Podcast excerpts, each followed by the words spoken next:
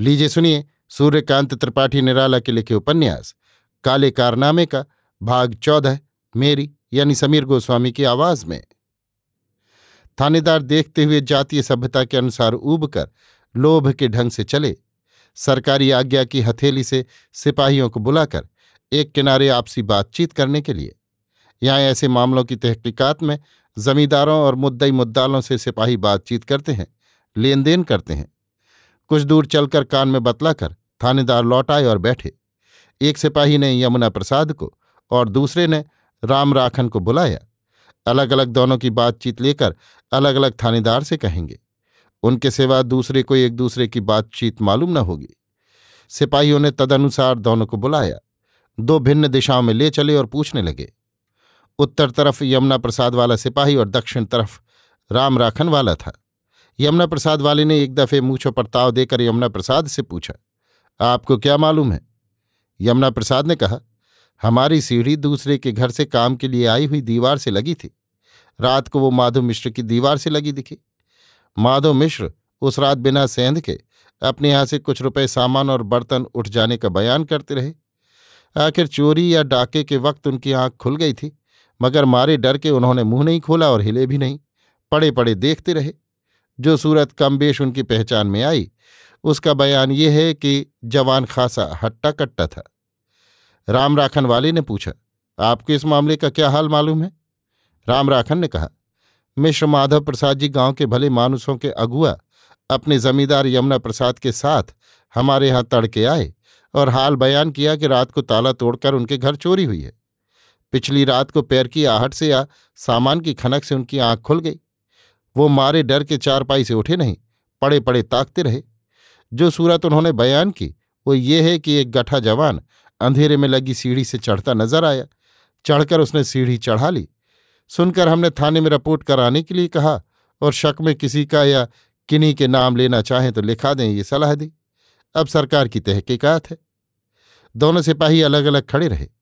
थानेदार ने दोनों से अलग अलग मिलकर बातें की और कार्रवाई समझाई।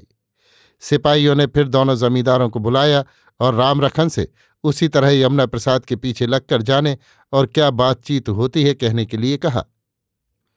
यही आज्ञा यमुना प्रसाद को ही। दोनों ने पहलवान को बुलाया। पहलवान राम सिंह ने कांपते गले से कुछ कहा। आए और मजबूरन कांपते हुए पैर रखते हुए एक बगल खड़े दोनों जमींदारों से मिलने गए। यमुना प्रसाद ने पहले की तरह पहलवान से कहा, हम कहते थे कि सर आएगा। वही होकर रहा। इल्लत लग जाती है तो ऐसे नहीं छूटती।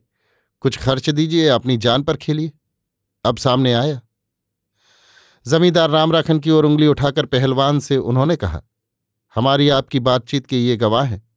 डकार जाइएगा तो भुगतना होगा। पहलवान के होश फाख्ता हो गए। झूठी जूड़ी चौगनी बढ़ी। थानेदार निर्विकार चित्त से देखते रहे। सिपाही अपनी अपनी जगह तंबाकू और पान थूकते रहे।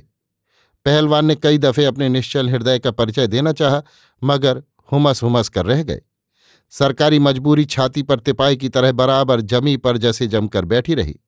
धार्मिक प्रतिक्रिया छाती के निचले हिस्से में। हाथ मला किए, कांपा किए, हुमस हुमस कर रहा किए। आँसू लाने की कोशिश करती आँखों को देखा किए। कुछ कहो नहीं तो जाते हैं, यमुना प्रसाद ने आवाज़ ऊँची करके कहा। पहलवान डगमगा कर रह गए। राम रखन ने हिम्मत बंधाई। यमुना प्रसाद से कहा, आओ, उधर के लोगों से बातचीत कर ले। अपने साथ राम राखन कई और मझोले नए आदमियों को ले आए थे, अपने दबाव से। थानेदार की तरफदारी के बिना उनसे रुपए वसूल न होंगे। इस ख्याल से उनके पास चले। साथ ही यमुना गवाह की तरह गए। राम राखन की तरफ़ से ये सबूत है कि वो अपनी तरफ़ से मित्र ग्रामवासियों से रुपए नहीं वसूल कर रहे हैं। ग्रामवासियों की बचत के लिए ही ये रुपए लिए जा रहे हैं। नहीं तो थानेदार खुश नहीं होते। उनसे बैर होता है, जिसका झोंका पहले जमींदार के घर आता है। इनमें रामसुख शिवलाल दो मुख हैं। अलग अलग हर एक से जमींदार ने ये कहा कि चोरी की शिनाख्त में वे पुलिस की निगाह में आते हैं। उनका क्या कहना है? गिड़गिड़ाकर समझाए जाने पर हर एक ने अपनी इज़्ज़त के बचाव के लिए दस दस रुपये देना मंजूर किया। राम राखन के लिए ये तारीफ़ वाली बात हुई कि उनके आदमियों से थानेदार को बीस रुपये की आमदनी हुई। जिसमें दो रुपये कम से कम उनके हैं। दोनों ने चलकर अपनी अपनी बातें कहीं। सिपाहियों से थानेदार ने सुना, शनाख्त वाले असली आदमी के अलावा गैर आदमियों से बीस रुपये राम राखन की मार्फत मिले। यमुना प्रसाद ढीले हुए भी सरकार की फर्माबरदारी के बल से कड़े रहे। मिश्र जी का अभी समय न आया था। थानेदार ने समझाने के लिए कहा, पहलवान की निगरानी खुलवाई जाएगी, इसलिए बदमाशी लगाई जाने वाली है। पुलिस मुद्दई होने पर मदद न पहुंचेगी, सजा हो जाएगी। यमुना प्रसाद सिपाही से सुनकर पहलवान के पास फिर गए। एक दफ़ा ठंडे होने, सोचने समझने का मौका पाकर पहलवान ने दूसरे दफे भी आवाज़ लगाई। मिश्र जी से पूछने का हुक्म हुआ। मिश्र जी ने रपोर्ट के रुपए दे दिए थे। दिल कड़ा था। बहुत नीचा न देखने की हिम्मत बांधे हुए थे। व्यक्ति के विचार से मुंशी के खिलाफ भी हो चुके थे। चौकीदार पर भरोसा था कि गाँव का विचार रखेगा। इज़्ज़त के ख्याल से बयान बदल दिए। कहा, एक लंबा लंबा, दुबला, पतला आदमी था। भीतर सीढ़ी लगाकर उतरा। मुंडेरी पर एक आदमी खड़ा था, उसको सामान उठाकर देता रहा होगा।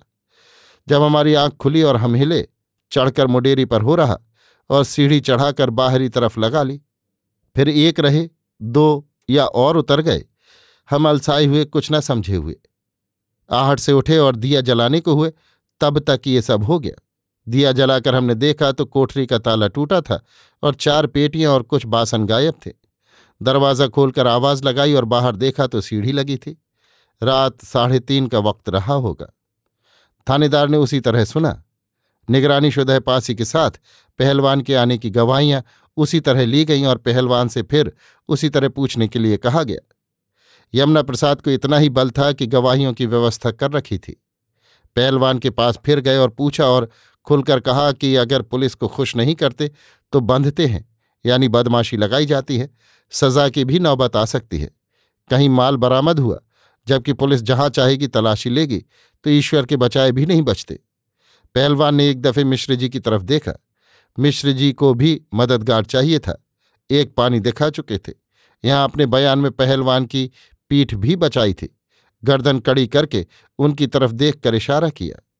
पहलवान ने जूड़ी में जैसे काँप कर कहा, भाई जब पीछे पड़ गए, तब दस रुपये तक कहो तो बाज आए। नहीं तो सैंत मैत की बला है।